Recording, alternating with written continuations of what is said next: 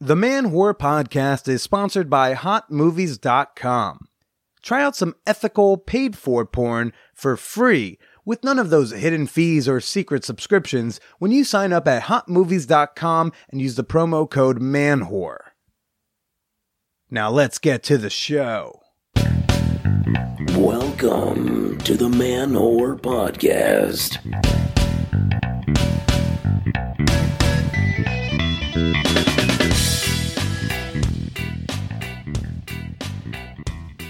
Shout out to all the harlots and whores, strippers and strumpets. This is Billy Procida, and you are listening to the Man Whore Podcast. Yeah, you know, strumpets, does, they don't get enough love these days. Big fan of the word strumpet. I, I don't think it gets used enough. Um, how, what's up, everybody? This week on the show, we've got Alex Andrews from SWOP Behind Bars. SWOP, of course, stands for the Sex Worker Outreach Project. We're talking about whores today, everybody.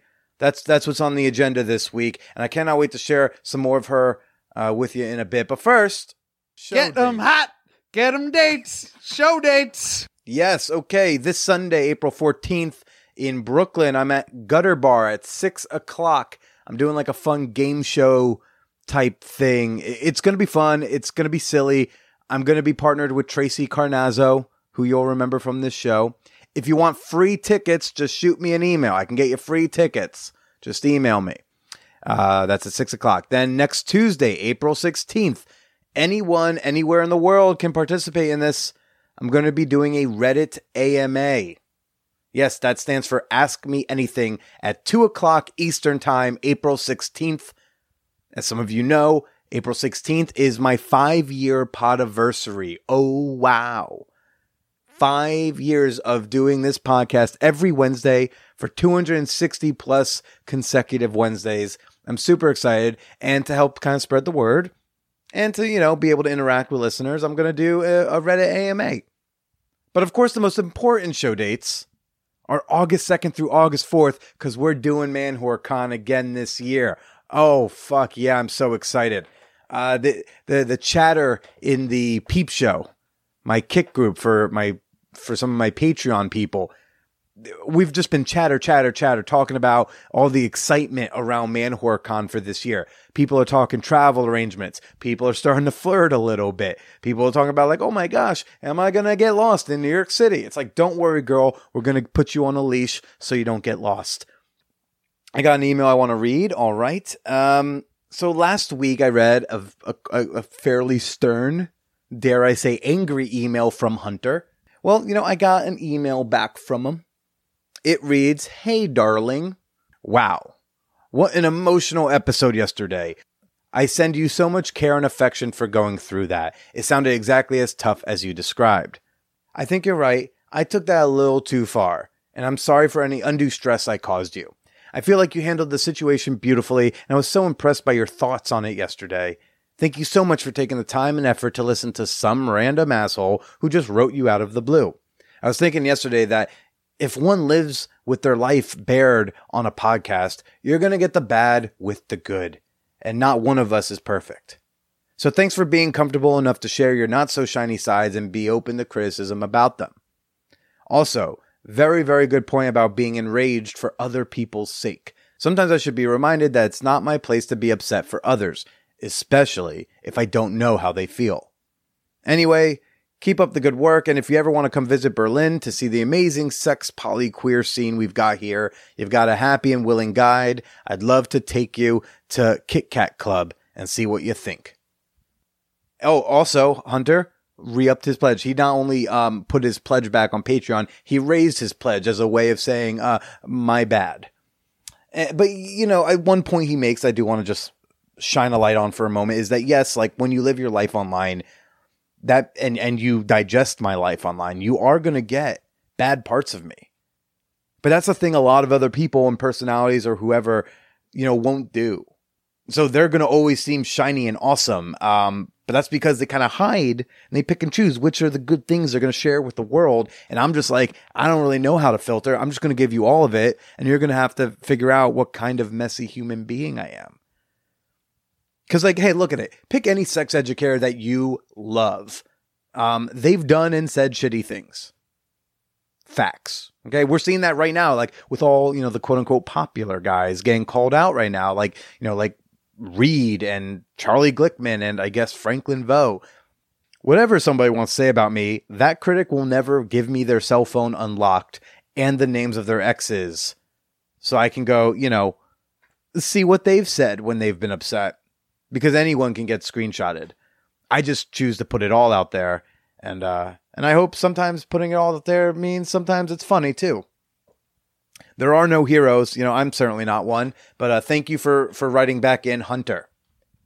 Uh and as he, you know, he alluded to the Shay episode last week, that was a very, you know, difficult episode for me to put out. I think it's the most difficult episode I've ever produced emotionally. And and I've also never gotten so much feedback as I did on this, especially in my super secret Facebook group, The Champagne Room, which is for my uh, Patreon members. I mean, that was an active, it's still active. There's still comments getting put on it as I record this on Tuesday. I think there's like over 50 comments just about this one episode. And I want to read a few of them uh, for you right now. I promise they're not all like, you go girl, Billy. You know, some of them are like this first one, but you'll see what I mean. Uh, Madeline commented, I thought this was a really beautiful episode, a great example of the power of the concept of your show. This was the kind of conversation that most people never get to have. Reiterating what other people said, I was similarly put off by the guest, and you definitely didn't come across badly. In fact, after your intro and Patreon posts about this, I was bracing myself for a very uncomfortable, tense convo. So I put off listening for a bit. I ended up pleasantly surprised. You painted a picture of a very tumultuous relationship that was intense in both good and bad ways. I thought you did a good job of approaching the whole convo with kindness, professionalism, and honesty. The episode really demonstrated that some people just have irreconcilable differences, no matter how carefully they try to find middle ground and negotiate. And that is okay. And it doesn't mean there can't be peace. Due to some events in my life right now, I needed to hear that anecdote you shared from therapy about why we all try to decide who is right or wrong in situations. We've got to be comfortable being sometimes bad, in the gray area, and confident when we know we're right. Sarah writes, uh, I finally finished this episode. I definitely don't think you're a monster, and I fully agree with others that their personality rubbed me the wrong way. There were a couple of times when I could definitely tell that you were pissed off, but you were holding back. I remember on one episode a long time ago when you mentioned that the feedback you've gotten from your exes is basically to just feel less. Which I think is something, uh, I think that was from the Man live show. I think that's something Emily said. You know, in listening to this episode, I can't help but wonder if you've taken that to heart. The whole time I was listening, I feel like you gave them every opportunity to be emotionally honest. Well, it seemed like you were holding back so much. I can't help but wonder if that was because you're worried about what people would think if you didn't hold back, or if you always give their feelings higher priority than yours, or if you were just being a good interviewer. Either way, I applaud you for doing this. It takes a big person to open up something so deeply personal to the whole world.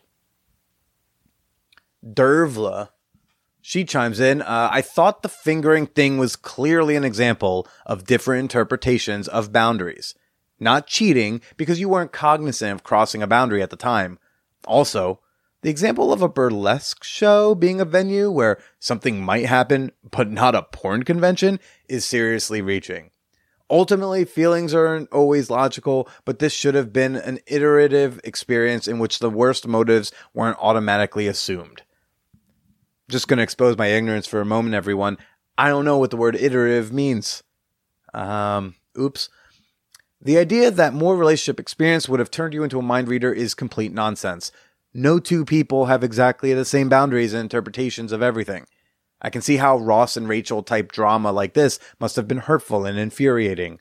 I think a more charitable interpretation of your actions and motives would have gone a long way. I don't think you were right to deny they're referring to that text re- exchange as they're coming out to you. But I don't think that was necessarily the kindest medium to use to come out to your partner.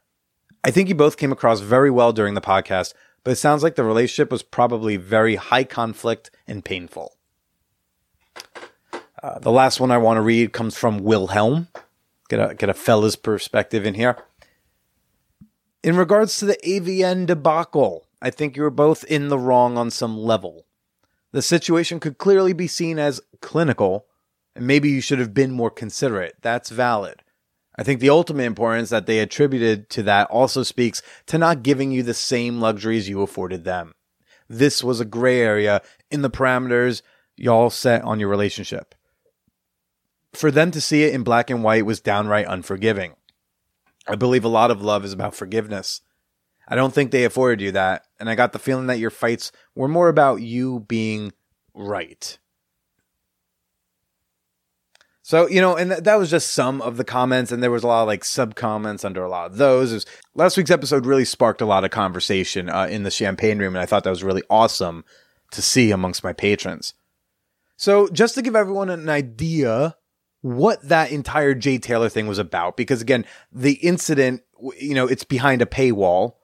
It's uh, it's on Patreon, so most of you can't hear that. So I'm gonna play a couple clips from the Jay Taylor bonus episode. You know, where my hand is on her vulva or in her vagina. And I use such clinical terms because that's honestly how it felt.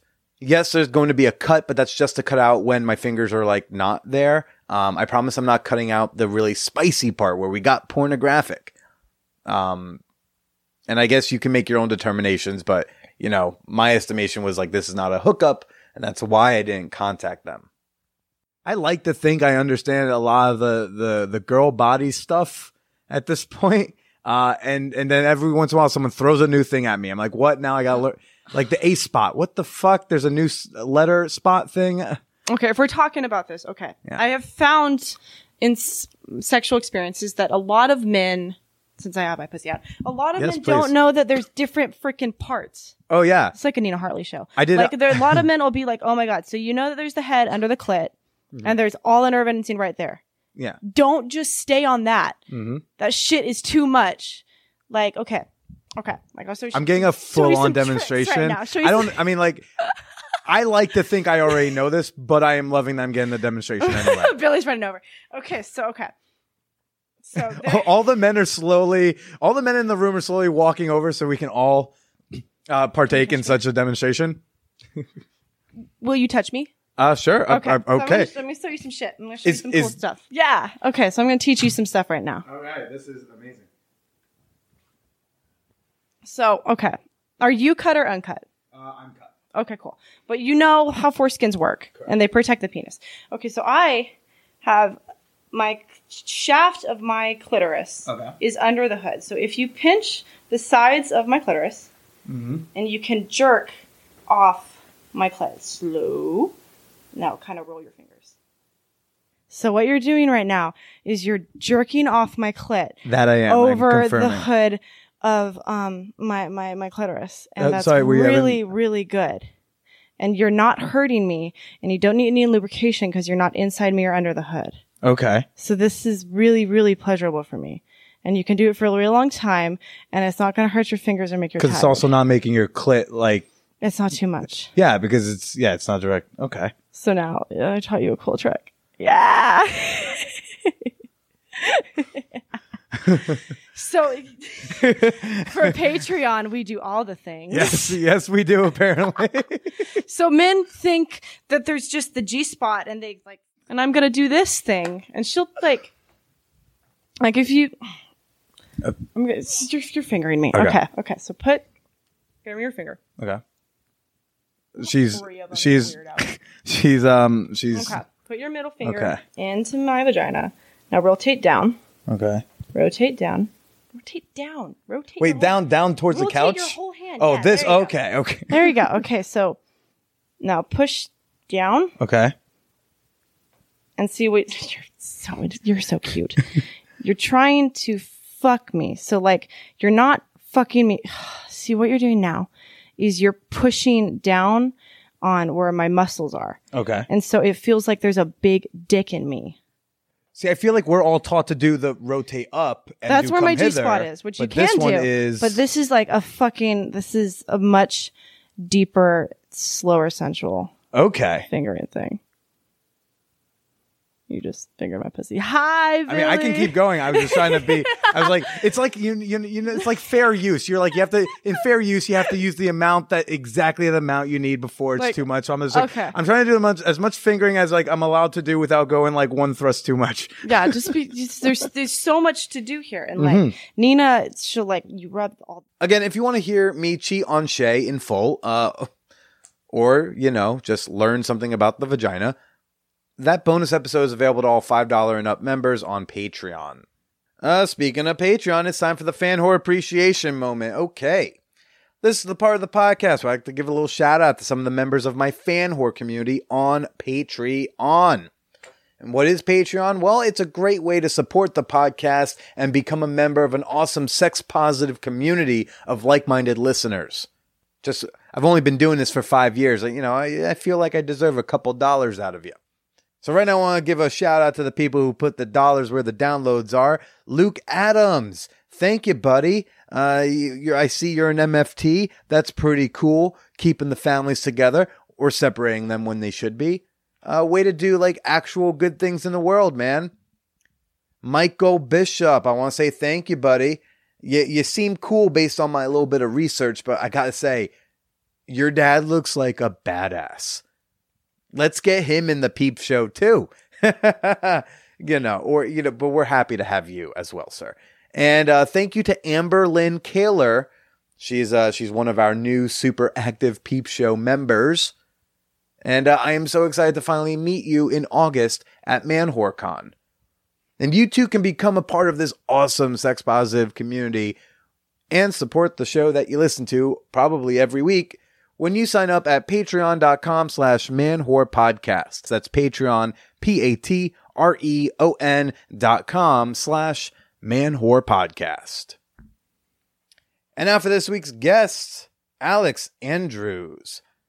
So, you know, April 16th is not the only anniversary coming up. Um, April 11th, which is tomorrow, if you're listening to this on the day it comes out, uh, tom tomorrow, April 11th, is the anniversary of SESTA and FOSTA being signed into law.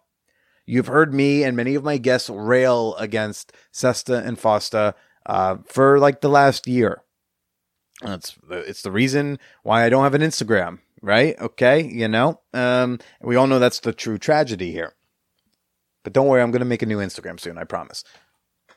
We've already seen a lot of effects, a lot of trickle down effects. A lot of the effects of SESTA FOSTA are kind of trickle down. They're almost in, they're almost inadvertent effects, and that's kind of that was the whole idea. So you wouldn't be mad at the actual government; you'd be mad at these platforms, but the platforms are only doing it because of the government's new law.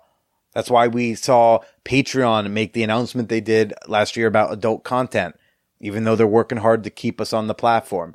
Um, that's why you, part of the reason why you saw Tumblr get rid of porn. That's why you saw Facebook and Instagram tighten up their guidelines. Okay. It's all, it's all part of this, this plan to censor the internet. And I recorded with Alex Andrews from SWOP Behind Bars uh, while I was at AVN in Las Vegas back in January. Um, oh my gosh, she is such a fucking delight. I emailed her, found out we were both going to be in Vegas and said we should record, and she like instantly offered me a place to sleep. So like you can sleep on our on our hotel couch for free. She doesn't know me. She had no reason to do that.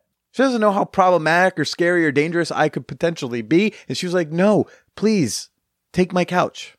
So that was pretty fucking great. Um, I think she's great. I think she's the shit. Uh, my voice is shot because I'm a fucking idiot. I forget if I shared this with y'all, but basically, two nights before leaving for Vegas, I went out to a bar with a guy from one of the gangbangs.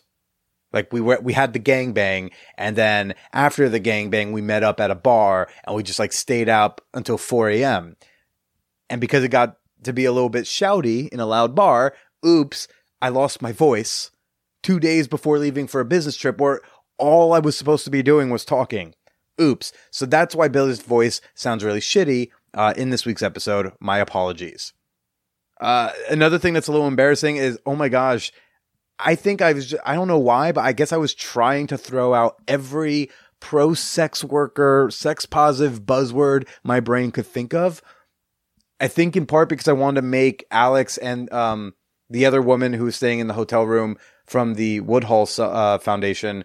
I, I guess I wanted them to to really be certain that this face is like on the same team.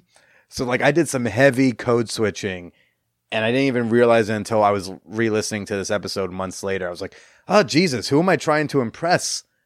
Um, but you know, it was a fun conversation. Uh, SWOP Behind Bars, by the way, I'll just I'll, I'll explain very briefly. It's an organization that helps pair you up with incarcerated sex workers. They may or may not be in prison for sex work, but they are people who identify as sex workers who are in um, prison. And I've done it before. I'm currently pen paling with two inmates right now that I just started. Uh, I think it's really, really great to do. Even if you want to do a one off where you're saying like, Hey, I can't, you know, do a back and forth, but I just want to let you know there's people out on the outside who give a shit and are fighting hard to, you know, make the country a more welcoming place for sex workers and for women to do with their bodies whatever the fuck they want to do with their bodies. It's a great organization. I highly recommend um, checking out SWOP Behind Bars. But for now, let's get to my conversation with Alex Andrews. I just meant uh, really more editing out. Um, uh, or if it's like really boring. I don't. I don't think it's gonna be boring from what. I mean, well, you used to be a sex worker, right? Yeah, um, I still consider myself a sex worker. Okay. Um, I mean, it you can always be a sex worker. I mean, that's the one thing. That's the one thing. That's my identity. Is is I am a sex worker. I'm a sex worker activist. I'm an advocate. Um, y- yes, former sex worker. Yes, you know, current or former. Like you don't currently practice. A non-practicing sex worker. Um, Ooh, not officially. officially, Not officially. unofficially. yeah. Yeah. yeah. It's uh, you know, I mean, There's no when you've done on it for a long time. You there's no ads up. Yeah. But when you've done it for a long time, you place a monetary value on the activity or the whatever. So, um, I'm married. I've been married for uh, going on 20 years. So, um, so I, I do identify, I mean, yes, I identify as a sex worker, but I think that when you have done sex work, you place monetary values on things. And so sex is worth something. So, um, you know, yeah, it's a. Um, I mean, there's not like a set price for sex with my husband, but you know, I mean, it costs him money. Yeah, it's like those dishes after. Those dishes ain't gonna do themselves. Yeah, and uh, you know, No, and I want to live in a nice house. so do you see marriage as like some kind, like almost like a very nuanced form of sex work, at ti- in ways? You know, it's really funny. I, I think in relationships in general are kind of a nuanced form of exchange of something, you know, but, um, intimate relationships, yeah, they, they, they are a little bit, they are a little bit of an exchange of, um, of money for sex. And I don't really think that there's anything wrong with that. And I don't think that anybody has any problems with that. And, and my husband doesn't have a problem with it. Mm-hmm. You know, But would you have sex with him if he wasn't giving you like the nice big house or something? No, yeah. Okay. Yeah, I mean, yeah, I would because I do love him. You know, I mean, and and that's the difference between him and any of the other. He's the longest relationship I ever had. Which is the long, long? the longest relationship that I ever had before him was. I call it six weeks. My, I used to call it, the, I'm the six week wonder because it would be two weeks of, oh my God, this is the one. Then there would be two weeks of, eh, and then there would be two weeks of how the fuck am I going to get out of here? Because, you know, I mean, I'm all in or I'm all out. Ooh. well, how long have you been with your husband? Um, since 1998. And we've been separated a couple of times in between then. Um, he Oh, went so to you like- prison for a while. Um, I was in, um, I got caught from my probation violation while we were together. And so I spent some time away.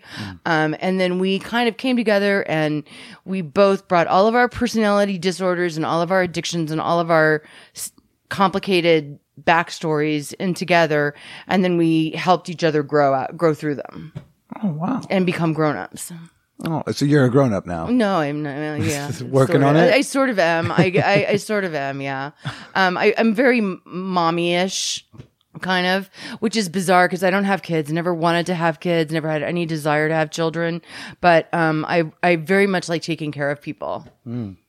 Oh, I well, do. I really like taking care of people, and I really like being a, a good hostess, and you know, and making sure that people think that hostess. You've been more than generous. You know, it's a it's a it's a sofa, but you know, it's a great sofa. Uh, yeah, yeah, it doesn't suck. Well, this is a good time to say, like, I'm sitting down right now with Alex Andrews from SWOP, uh, Sex Worker Outreach Project. Hey. Hello, hello. Um, should I be saying Sex Worker Outreach Project behind bars, or should I be saying SWOP uh, USA, or what, what's? well, I sit on the board of directors for SWOP USA. Okay. Um, uh, SWOP Behind Bars is the sex worker outreach behind bars. And we originally started out as a chapter of SWOP USA um, in May of 2016. Uh, a little bit into it, we realized it was going to be just huge. And um, SWOP USA didn't really have the capacity to support us in the way that we needed to be supported in, in order to do that. And so we had a 501c3 from previous work because I've kind of been doing advocacy for a while now and I know a lot of people who have been doing advocacy. So we put the sex worker outreach project behind bars under another 501c3 in order so that we could be a little bit more um we could do a little bit more of what we needed to do and and operate in a little bit a little bit quicker.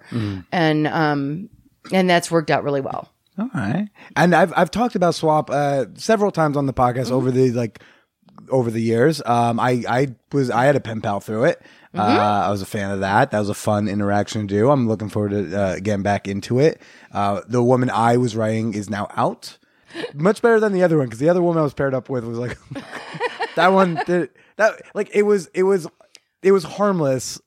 It was like uncomfortable but harmless. It was so I got matched up with someone, um, and I sent like my initial letter, and in it, like I explained, oh, I do this like podcast, and uh, I guess she thought I would be a better fit for like her her friend, so she passed my letter to her, and Without then, consent. yeah, and then I just got a letter back from a different inmate who's like, yeah, like my friend passed this along, thought we'd be good together.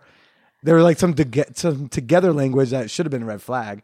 But mm-hmm. then starts being like, I'm really into this and that. She's like telling me all of her kinks and her fetishes, and it's like, like as if I'm gonna be her dirty pen pal. Mm-hmm. And I'm like, ooh, What do I do with this? yeah. It's like, do I jerk off to it? Do I throw it away? I don't know what I'm supposed to do here. Uh, but it's a, it's a really cool thing that y'all do, uh, and and it's not just the pen pal matching. I think you also try to help get books in there, and like you do. I was listening to you talk all day. Like you do a lot of work to help these women who are incarcerated or- and men uh, who are help them incarcerated. help themselves. You know, I mean, we want to provide resources for people so that um, we feel like community is so incredibly important.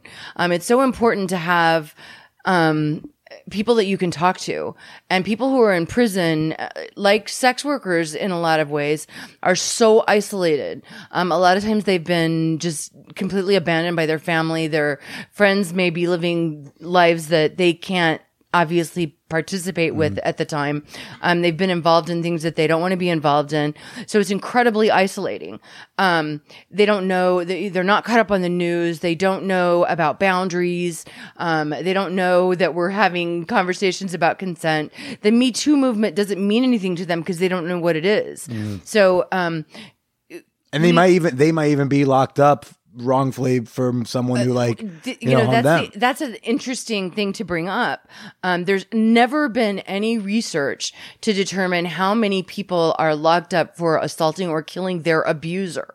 Which just was in the news vastly. I don't know when this episode comes out, but like we in this real time Yes. as, as we're at AVN, it's like uh, is it Cynth- Cyntoia Brown? Mm-hmm. Yeah, um, got released. Yeah, Got part well, was it pardoned or she what? was actually granted clemency. what is clemency? Um, clemency is where the governor says that you can get out of jail.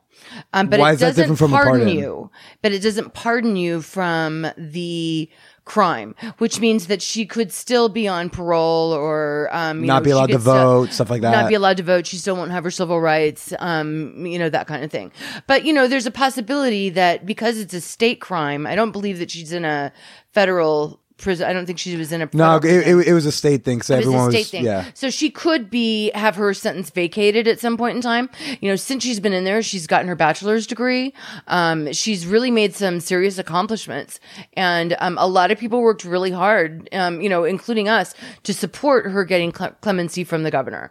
Um, you know, we also worked with another person in um, California um, that was in prison for trafficking when she had actually been a trafficking victim herself.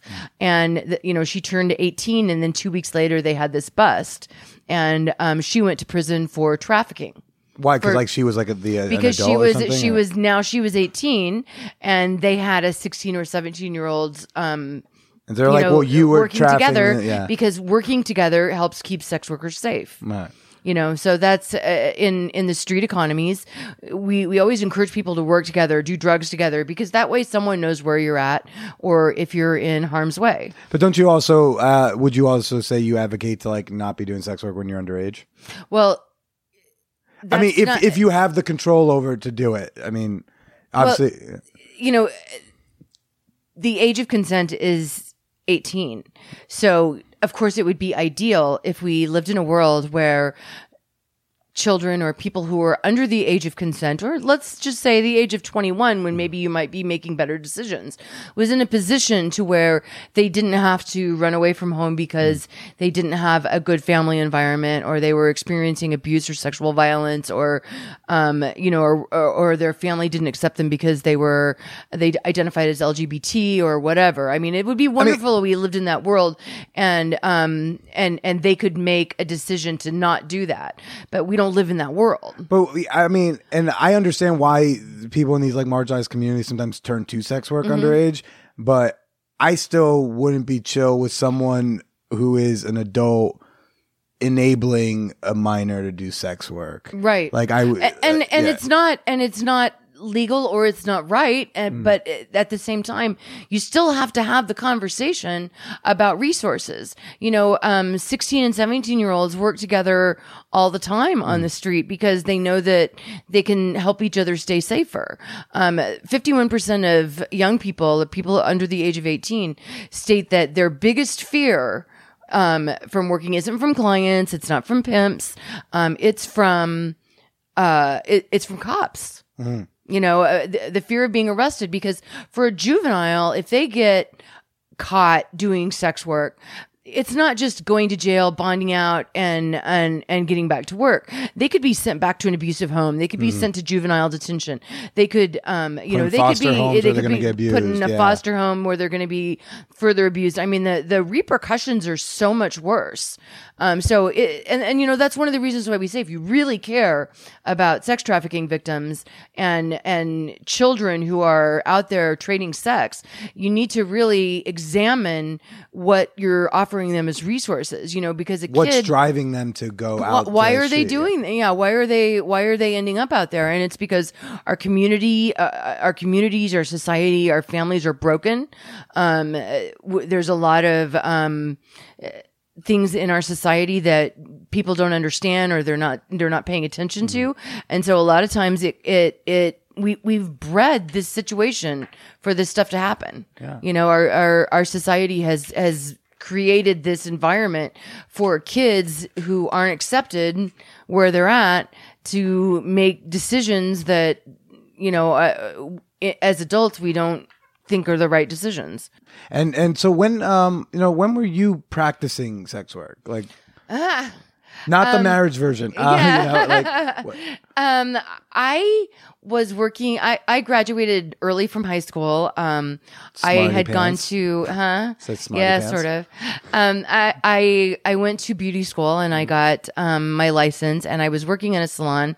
Um, I was living away from my parents. I was 17 Hmm. and, um, I found out that there was a strip club. I I needed money to pay rent because this, you know, the even though I was earning decent money at the salon, I needed money to pay rent. You know, it was apartment. I wanted a car. You know, all that kind of thing.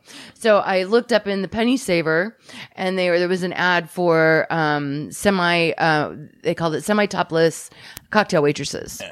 Okay, semi top topless cocktail waitresses. So I called the strip club and I said, um, uh, "What is semi topless?" And they said, "Well, you have to wear pasties."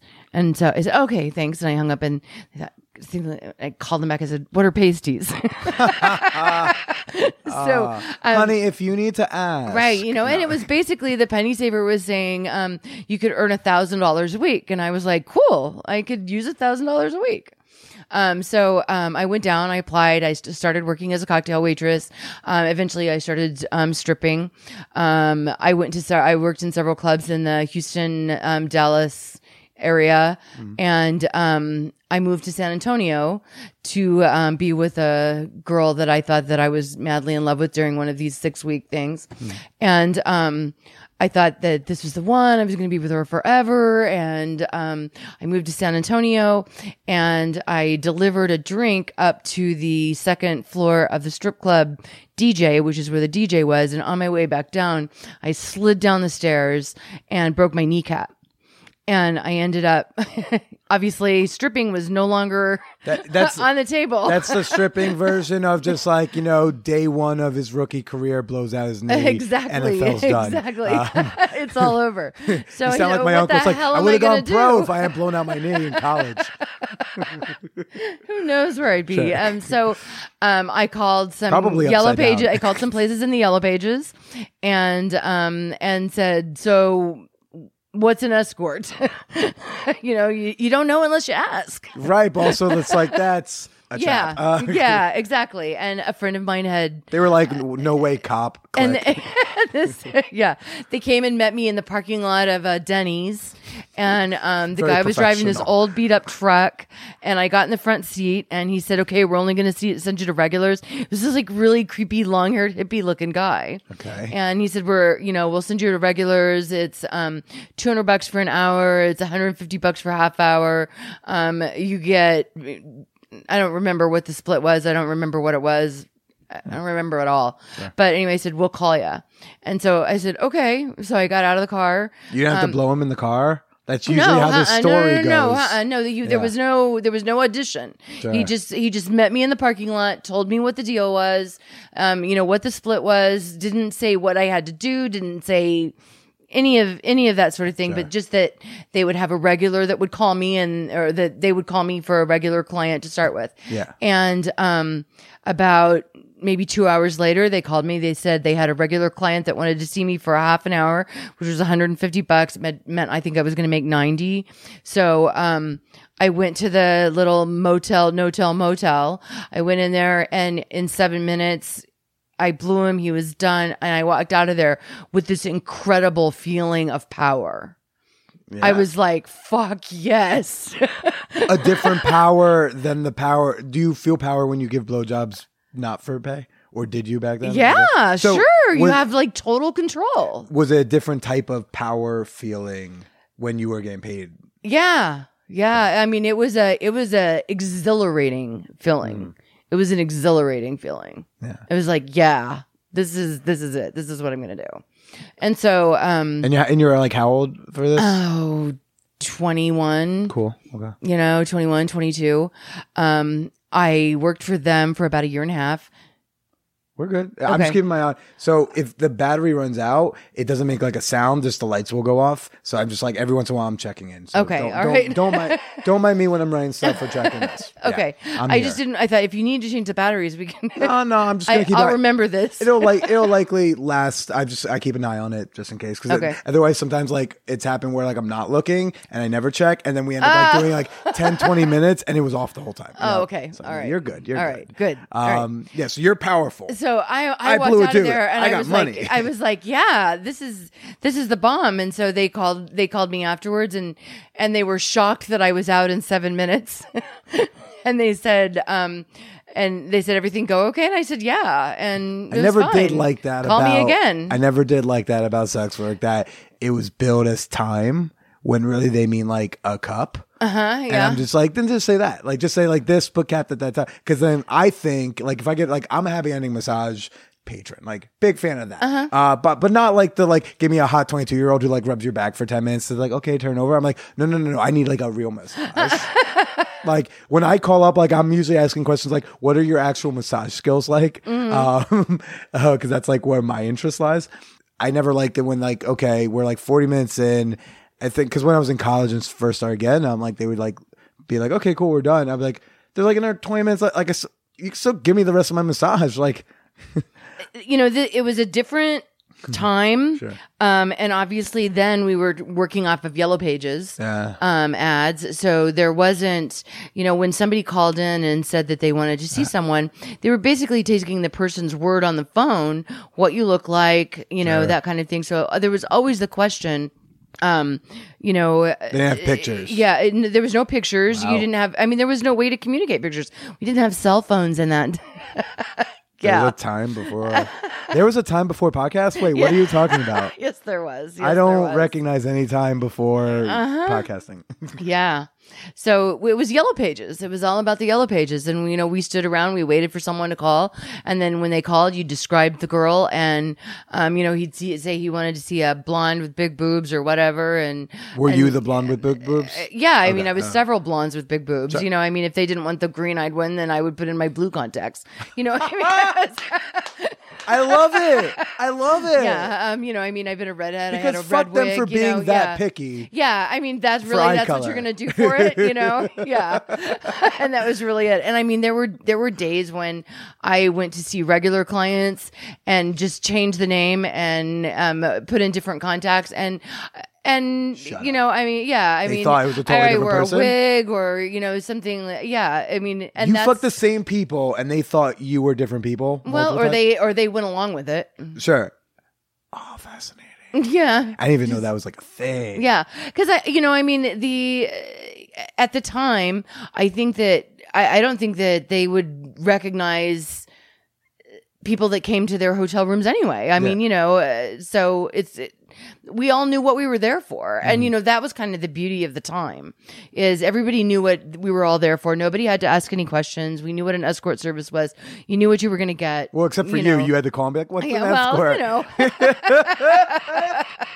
I'll be real. In college, like I actually also had to look it up to be like, "Is that the same as a prostitute or no?" I don't. Yeah. Yeah. so yeah. Well, you know, and there were a lot of girls who said that they didn't, and I was like, bullshit. You know, you do. Yeah. you It's like, are you actually just going out Yeah. to the movies? Like, No, and why would I want to go to a movie with this guy? You know, that was really kind of my attitude. Hi. Yeah. I- Um, I had no desire to go to dinner with someone. It was, you know, I wanted to to go in, do the deed, and move on. Yeah. You were talking about how you uh you've been locked up several times, right? Yeah. Um, it sounded like the first uh, was the first one that time you talked about from when you were 25 or had, did it was it even earlier? Um, It was yeah, that was that was the first time I had been um I had been working for this particular service for a while. Um then all of a sudden they disappeared. And um I didn't know what I was going to do because I was out, obviously I was out of work. And um I said, "Well, I don't want this to happen again." So I opened my own escort service and I had um my own ads in the yellow pages and um I had friends that I had met while I was working for them, and we built up really quickly, and it became a very social kind of enterprise. And the cops came after us, the vice units came after us. And so I was arrested for aggravated promotion of prostitution. Um, they arrested a bunch of my girls for. What's They said that- unaggravated promotion of prostitution? like I've Is that what always I said- do when I'm just I've like very? said it was aggravating. I don't know that it's aggravated. it's like I was really chill about. it. I was like, hey Yeah. guys, like you should do some stuff. aggravated is when it's three or more people who are involved in a crime. Gotcha. And when you are charged with something um, that includes the word aggravated, that means that if you go do prison time, you're not eligible for gain time, and you're not. I mean, it's kind of a scar. You know, um, they tried to get me with RICO. They tried to get me with the IRS. They tried to get me with a lot of different things. But back then, the FBI and the IRS just weren't interested in hookers. You know, they just weren't interested at all. So, um, I, I hired a lawyer. Um, I moved to Florida and, um, I never, I, you know, about three years later, I went, pled guilty. They sentenced me to 10 years of sex offender probation. What does that mean? It means that um, they wanted me to register as a sex offender. But only for ten years. huh? But only for ten years. No, ten years. They wanted. I would As have, in, like you would be on a list. I would have for been 10 on years. a sex offender registry for the rest of my life. Oh, Yeah, wow. yeah. And this is in you know '93. So um, the Oh, sex offender 93, I- registry was re- regu- was was relatively new. Wow. you know so um or 91 this was in 91 Okay. and so um this was this was something that was scary well i had already moved to florida and it was texas that i committed my crime in and um, Florida did not have the same statutes. And since I had moved to Florida, they said that they were going to transfer my probation to Florida. So I transferred, they transferred my probation to Florida and I got this awesome probation officer who refused to accept the terms of their probation. And they said, no, she doesn't have to register as a sex offender. So I never had to register as a sex offender. Thank whoever you choose to thank. Uh, yeah. That I mean, 'cause Exactly. How different life would be. Yeah. Life would be a whole Uh, you lot wouldn't different. like back then. You wouldn't realize how much it would fuck you that you Didn't couldn't like have any have idea. a smartphone. Because like if you're on the sex offender registry, like aren't you like not allowed to have like You certain can't go on types the of- internet. Yeah. You can't, and you know they they back then, especially. I think they're doing s- more so now.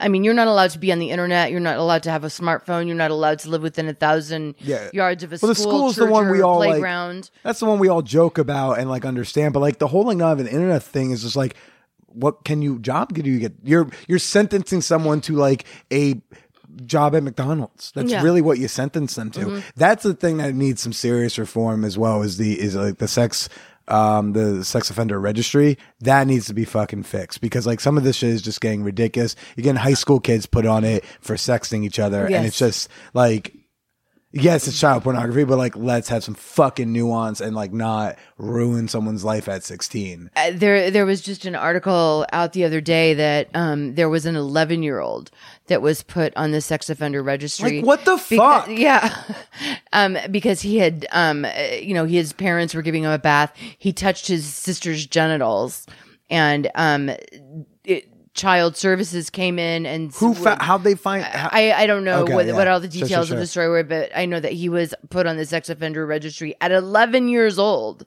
wow. Yeah, and there's no forgiveness. There's no forgiveness. If you get taken in for prostitution or like solicita- solicitation, is that like the technical? um, prostitution is usually a misdemeanor. Okay, so you don't get on the- But a you're not third the- conviction for prostitution is considered a felony. And does that get you on like a sex offender registry? Um, they can, um, they can also demand that you get tested for, um, uh, STI tested. Judges can have you be, um, chemically sterilized. Still? Yes, still. Yeah, there's some shit that just needs fixed. Yeah. Oh, like like I'm all like, yeah, like decrim, decrim, and then just like, oh, but this thing, like, oh, fucking, that is like medieval. Yeah. Wow. So so you were locked up at first. Uh, were you you were put in jail at 25? Well, no, little bit, or- I, I, I, I actually did not get treated that badly in the beginning. Um, I had an attorney. I knew that the indictment was coming. My attorney walked me through the initial arrest. Um, and then I moved to Florida and we fought it from Florida. And so we were in litigation for three years. And finally it dusted off the shelf and they said, you know, you're going to have to come back. So I went back, I pled guilty, and then I, I went back to Florida and never reported to Texas. Gotcha. And basically, you know, that was not appreciated at all. So do you just avoid So- Texas these days? But um, I left Texas. I never reported. Um, they picked me up in Florida several times, and Texas never had me extradited. So they would hold they me in you up- jail for in, in Florida. They picked you up for like that They for the Texas yeah, thing or because for they had new the, charges? they would Oh, no, they would pick me up. They would pick me up for um for the Texas thing because Sure. it was a violation of probation. Okay. They'd hold me in jail over the weekend, and then Texas would say, "Yeah, we're not going to come get her." How many You know, times have you been charged with sex work related crimes? four? Four. Um, and were they all usually like ever like They were all for running an escort service, or um, you know, uh, they were all pimping related charges. sure right? Yeah, prostitution related charges. Did they not did, like? Did they just not care when you were solicited? Like, was that just thing that you kind of like didn't give a shit about? I or- never got caught. Okay. As a um working as an escort because um I know that I went to calls that were cops at one time, but I just never, you know, I screened everyone when I, b- before I went on a call, I screened them. Uh-huh. You know, um, but a lot of people didn't. So what was like what was sex work like in let's say the 90s pre all this technology, pre the the ads with the photos and and pre like having websites where you can like like blacklist, you know, sharing and, and, and all that. Did you have was there like blacklist sharing? Was there like community at all in in, areas? Oh, we had a wonderful community. Yeah. Um, when we had the when we had the community when I was running the escort service in Texas, we would meet at a restaurant that was a 24 hour restaurant, and we would just come and go. Um, you know, the beepers would go off. Um, we had some, Beepers! yeah, yeah, That's yeah. one of the biggest differences. Yeah. the beepers would go off. We'd go to the payphone. You'd make the phone call. Um, with, with my service, we had a professional telephone in system installed. We had 12 different numbers coming into this. We had 24 hour, um, people who were running the, um, the phone 24 hours. They were making commission based on, you know, the number of calls that they sent out. Um, it was a, um, it was a good operation because if someone, didn't want to do sex work for a while or they needed a break, they could get on the phone and they could earn good money Mm-hmm. just being on the phone. So, you know, I mean, there were there were always opportunities and you know, there's a huge turnover Sure. in the industry. People decide they don't want to do it anymore and so they they stop calling in or whatever. But Did y'all have uh, blacklist sharing back then in a different Um, we fashion? didn't we didn't have blacklist sharing um but we all kind of knew i mean there wasn't like official blacklist sharing um But you the, all knew the level of Tim- violence um didn't exist then um Really? for escorts Really? um no i mean that, there was still a lot that went on you know for street based work Okay. um and in san antonio in particular um you know over on the other side of town where there was a lot of um gang activity and and that kind of thing you know it was a it was a whole different story Mm-hmm. you know you you never did street work. never never did street work Okay. okay. never did street work it was always um escort or strip clubs Sure. Early two thousands. I'm I'm curious like the evolution of the sex work, like The- how it looks differently, um, it, as the technology kind of changes and grows. Because like even like probably two thousand two is a lot different than how people were getting clients a couple years ago. Well, it used to be you could call up and you'd get a phone number and you could put an ad in the yellow pages and every month you paid a piece of your yellow pages bill with your phone bill. And then it changed to where they wanted you to pay for your yellow pages ad all up front mm. because people would just disconnect their numbers or whatever. And then it got to be and I can remember the time when I called to renew my ad and they would not take my ad for the yellow pages. And I was like, what the fuck am I going to do? Was it because they were like know, we're not taking sex And work? because they were not taking sex work ads anymore. They were not taking um, ads for escort services anymore. So what did you and do? so um, they were starting to go to um, magazines, weekly magazines, you know, like um, Orlando Weekly or Tampa Weekly or Tampa Bay Weekly. They'd have these little magazine rags that you'd pick up. Um, there was another magazine that was called Vivid that came out, Mm. and they would be advertising, um, you know, body rubs and um, body body shop, um, body body rub massage places started popping up. now up. you're just putting me in the mood where I'm like maybe I need to get like myself you need a massage. massage. Yeah. I'll figure that out later. Uh, I'm Okay. sorry. um, continue. yeah and and those became you know that became the new the new normal. And so you'd have to buy this really incredibly expensive ad in this magazine. Um, you'd have to buy several ads because and it just got really really complicated. And there was so much everybody was so confused over the loss of the yellow pages that it became it just became a really complicated industry to be in. So what was the way to ad- adapt like from from that? Um you know that that was right before the internet started taking taking off. Um and i think that that's probably and that's when i left um the industry. That's when i when i kind of transitioned out. And remember i i had you At know, that point, I, at that your point, you're in your like early mid thirties, right? Is that uh 38 Okay. yeah. So um I was I was hitting the age where it's not as easy to do it anymore um as it was you know 10 or 15 years earlier. So you just Um, for like oh, well over a decade. Well over a decade. Yeah, yeah. Close to close to 15 years. Amazing. Um 16 years, something like that. Yeah. I did it I did it for a long time. And um as a, it it was a bumpy ride out, you know, um, it was a really bumpy ride out. Um, I had finally gotten arrested, um, for violation of probation and they literally brought me back.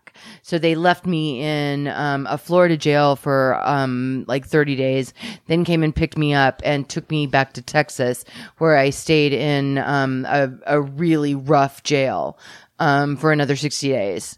And um, then they put me back out on the um, on the probation, and at that time I had re- recognized that I was going to have to complete this bitch, um, one way or another. And so I just made the determination that I wasn't gonna, I wasn't gonna keep fooling around. I was gonna pass the drug test. I was gonna quit doing the dope. I was gonna, you know, I was gonna straighten up. And I got a really good job and, um, and and started my life over again. So you were using some drugs and, and Uh, yeah, doing doing a lot of coke. Um, never really buying it, but still using it quite a bit. That was the you know the drug of choice. Um, smoking a little weed here and there.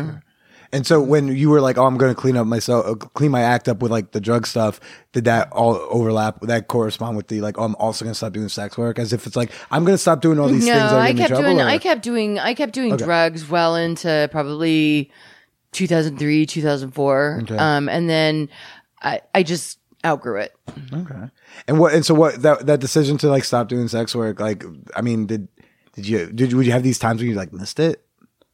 I missed the money. Okay. Um, I miss the money, and and I and I will still say that you know every once in a while I have the opportunity to you know to make a good chunk of change. Um, that it's nice.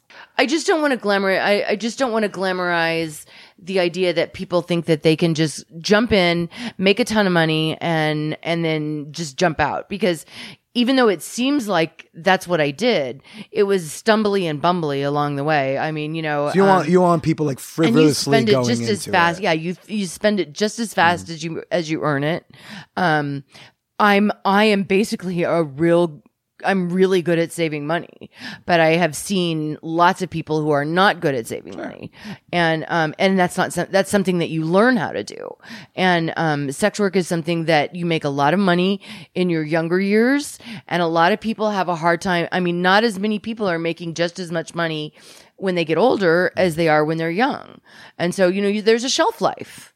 And so I just feel like it's really important to be real Mm. and to recognize that, you know, I mean, no, I'm not making as much money doing sex work and I wouldn't be even if I were doing it full time as I did when I was 25. Mm. You know, and that would be okay. Sure. You know, that would be okay. But I'm I just recognize that now. And and you know, sugar daddy wasn't a thing. Sure, You know, I mean, it wasn't. I mean, we had regular clients um that wanted to, that wanted to see the same person over a period of time. But, they there was nobody you- offering to take care of your bills for the month. That wasn't you know that was something that was developed of, out of the internet and and out of magazines. And you know there's always been you know there there's one in a thousand clients that wants to connect with with the girl. And usually they are the stalker and they you end up having to fire that client. Yeah. you Do- know? do, you think that the development of sugar babies, like in the age of the internet, came from a place of stigma to be like, well, it's not. It, I'm not fucking for money. I'm just like dating for some help. Do you, do you think that the sugar baby stuff played into that hierarchy I that's out think there? that the, it's in our DNA. Uh-huh. You know, it, it's in it's in the DNA of women to want to be taken care of, and it's in the DNA of men to want to take care of. Mm-hmm. Um, I think that that that's just something that's within that that that's just something that happens, and I think that there's it's a levelized convenience of sorts. You know, really really wealthy guys can afford to take care of you know uh, someone or several or a family plus one you know i mean something like that. And and college girls or or younger women or you know someone who's setting out to do that you know you can you can have that you can have that relationship you know you can do that. You know but i think it i think it's uh, it's part of it's it's part of our existence. You want intimacy you want to be with the same person. You know i mean it's it's kind of a i think it's in our dna Okay. Okay. So now your work with SWOP, uh, really great, awesome, like important work, and also now with the age in the age of like SESTA FOSTA, FOSTA SESTA, can never remember which goes first. yeah it, it doesn't matter Uh, it's like they both the suck. chicken and the egg yeah, Yeah. um, that's going on, and that is that must have made things very much more active in the last year or so. Um, what? So what's like the state of sex work? I had Caitlin Bailey on, who uh, you're familiar with, uh, maybe like a couple months ago. So she kind of gave us a a nice uh, little framing. Uh, we were talking about how that affects uh, various performers who aren't even sex workers, but who still fall in this like sex talking adult content world. You know what's what's going on now? We've seen Tumblr has lost that. We've seen innocent horrors people like myself lose Instagrams. We've seen um, changes to Facebook and Instagram guidelines. We've we're starting to see like effects of this outside of actual sex work. Um, and and what where are we at now? Is there any hope in this getting repealed, overturned, modified, anything like that? our culture has become one that I mean, it, you know, there's always been the desire to control women's bodies. You know, they don't want us to have abortions. They don't want us to, you know, they, they wanted us to marry when we were really young to really old guys. I mean, it's something that's They gone want you on. changing eye contact know, colors. I mean, that's, what- that's- that's so hey, funny. you know, it's a matter of convenience. Um, you know, uh, men have wanted to control what women do with their bodies for a long time, and our culture has has kind of propagated this idea that women can't take care of themselves, and um, evangelicals have become more popular. They're becoming more of our political framework.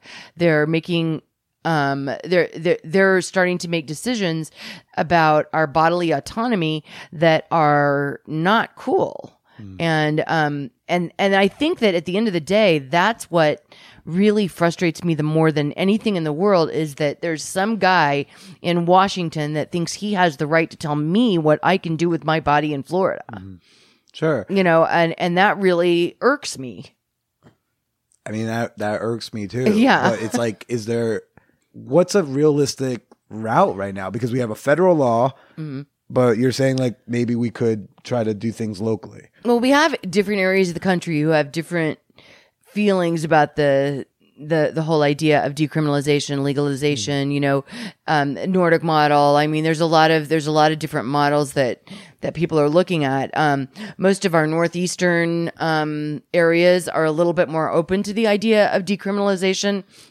Um, there's a movement right now in Washington D.C.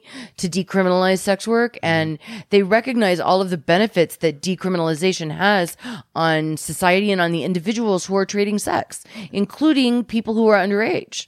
You know, and they recognize that it gives them the opportunity to reach out for assistance, to report crime against them.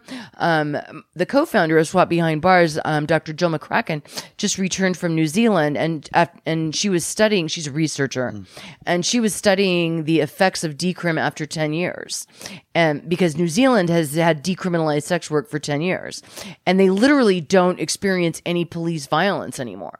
Um, you know, they they it's decriminalized Because there's no reason to harass them. there's for it. no Yeah. reason to harass them for it anymore. Um, you know, there still um, is a hierarchy, which is you know um, uh, upsetting to to recognize that they'll they're that's still there. Which I'm sure we're going to hear plenty of, like here at AVN, with the you know the porn stars who do privates versus the ones I who mean, don't this is a privates. very sex work positive environment. You know, these are empowered sex workers that are here. But there is still like I still I still hear plenty of this shit with like porn stars who Absolutely. like they look down on the porn stars who do privates, uh-huh. or they look down you know or like uh, they look down on the crossover artists uh, who like do privates on the side secretly and shit like that. It's yeah, like- I, well, I mean, you know, in any in any industry in Mm-hmm. any profession, there's going to be one group that looks down on the other group. I mean, you know, in if you're going to be a lawyer and you're going to be an ambulance chaser, you know, the guy that's going to be the First Amendment lawyer is going to look down on the guy who's who's being the um the the ambulance chaser or doing, you know, uh, th- th- there's there's that that um, hierarchy in any industry, and so I don't think that it's any different in the sex industry. I just think that we acknowledge it, that it's there, you know. Um, and I think that that again is a part of our culture. We're we're learning to understand that we're we we do stuff that's not right sometimes. what's the what's the next step you think? Because like yeah, what's the, we got we got an election coming up next year. Yes, we do. Um, we got we got primaries, we got local races. Um, can we see more? Do you think it's realistic? Are there talks with certain politicians that we can't talk about that? Um, you know, who are people who are considering maybe putting decrim on their actual platform, like Siraj Patel. Like, is there hope? I'm because like that's that's one of the things. Like, granted, I I'm affected tangentially through this, uh, as many other like adult content creators are. Um, and I don't see a hope. I genuinely get concerned. Like, if this continues down, a bad path, like iTunes gets pressure to take down a show like mine, uh, and then I don't know where my living goes. That's why I tell people, please sign up for my mailing list. You never know when iTunes, like a because a platform comes and goes, but you know, y'all want me forever. But it's like what I guess I feel a little hopeless because I don't see a future where we get Sesta Fosta repealed in a timely manner because it's not a pressing issue to politicians. Yeah.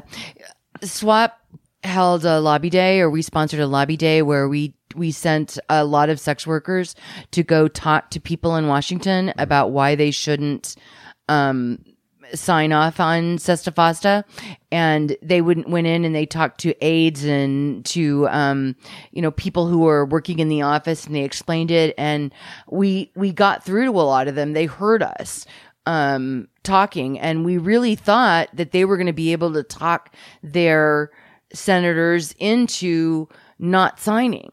Um but at the end of the day you know it came back in they signed it you know and it's all because that's what their they thought their constituents wanted. They passed they passed this hasty legislation. The law was not written well. You know i mean they passed it in a really hasty manner. I mean it's a knee jerk reaction. You know i mean fight online sex trafficking. Yes we don't want sex trafficking. Sex workers don't want people being forced into into sex work. I mean, we don't want that. Nobody wants that.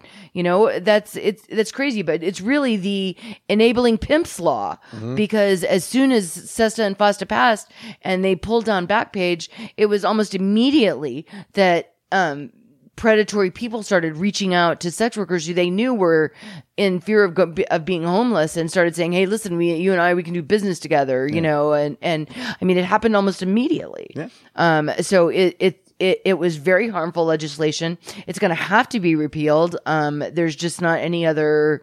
There's just not any other option. We're going to have to go in there and we're going to have to keep working.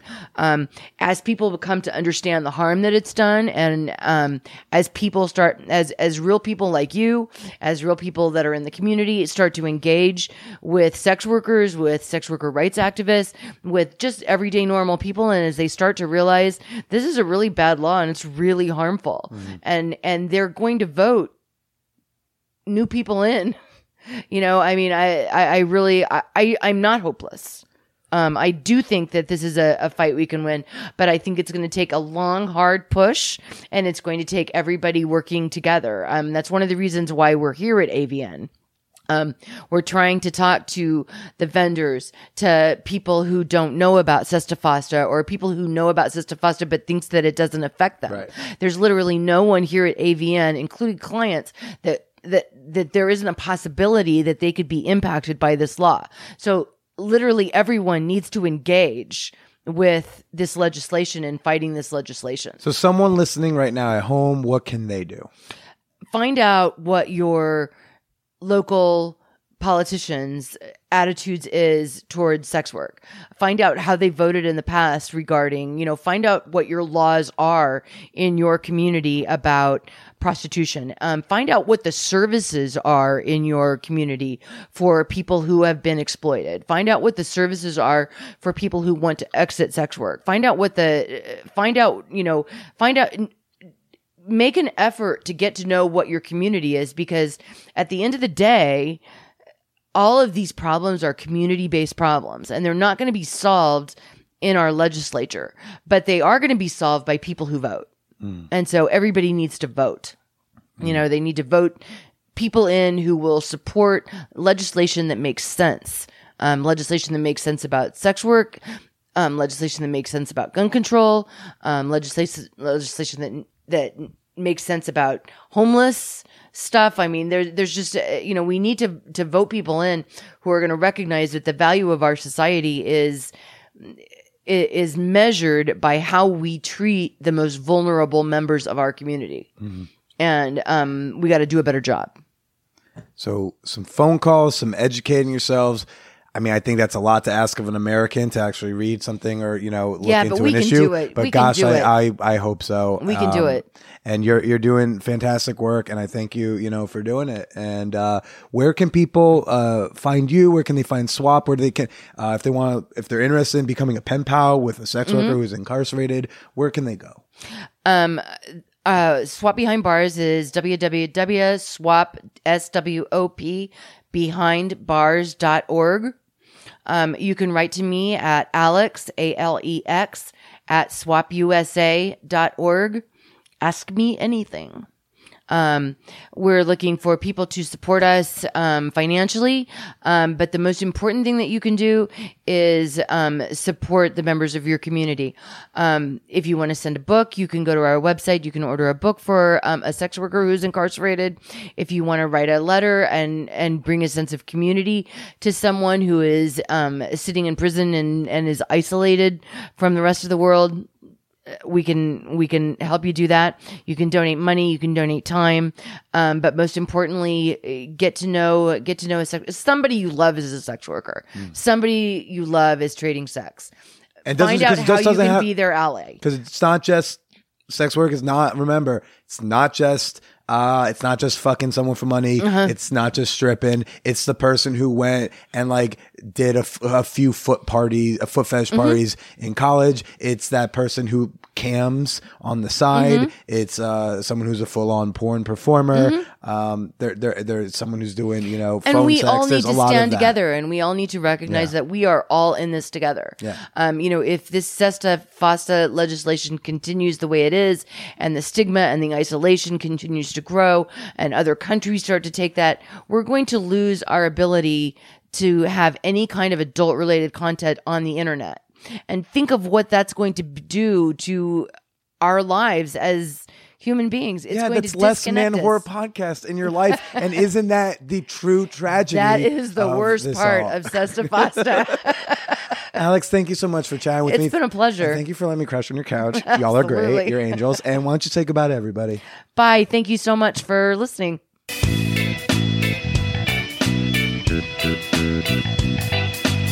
Isn't she a hoot? Like, I just, I that's the, I don't know, that's the vibe I get. I'm just like, oh, she's a hoot. And if you want to hear more of me with Alex Andrews, or you just want to hear more Alex Andrews and are willing to tolerate me, we've got an awesome bonus episode uh, that comes out on Patreon tomorrow for all of my $5 and up members. Head on over to patreon.com slash manwhorepodcast to get access today. Um, again, that's Patreon, P A T R E O N dot com slash manwhorepodcast. Yeah, we've got over a hundred bonus episodes over there. Also, even if you don't want to give any money, go follow my Patreon page and you're going to get access to a free bonus episode every month. If all things go according to plan, I'm going to drop a bonus episode on Tuesday that's like a big celebrity. Let's just say. You like this episode? Let us know what you thought. Comment on my Man Whore Podcast Facebook page. Tweet at me at the Billy Procida or shoot me an email at manwhorepod at gmail.com.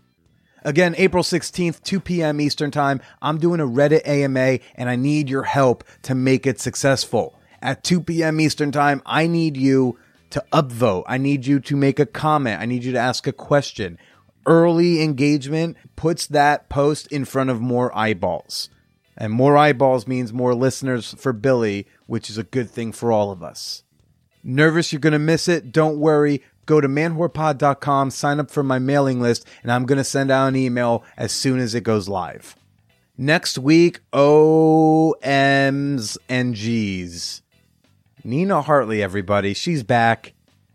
Is she is she, you know, a porn star guest? Is she a past hookup guest? Technically she counts as both. We did make out both on air and off air. And next week you're gonna get to hear how Billy gets to have a hand job next time he's in Los Angeles.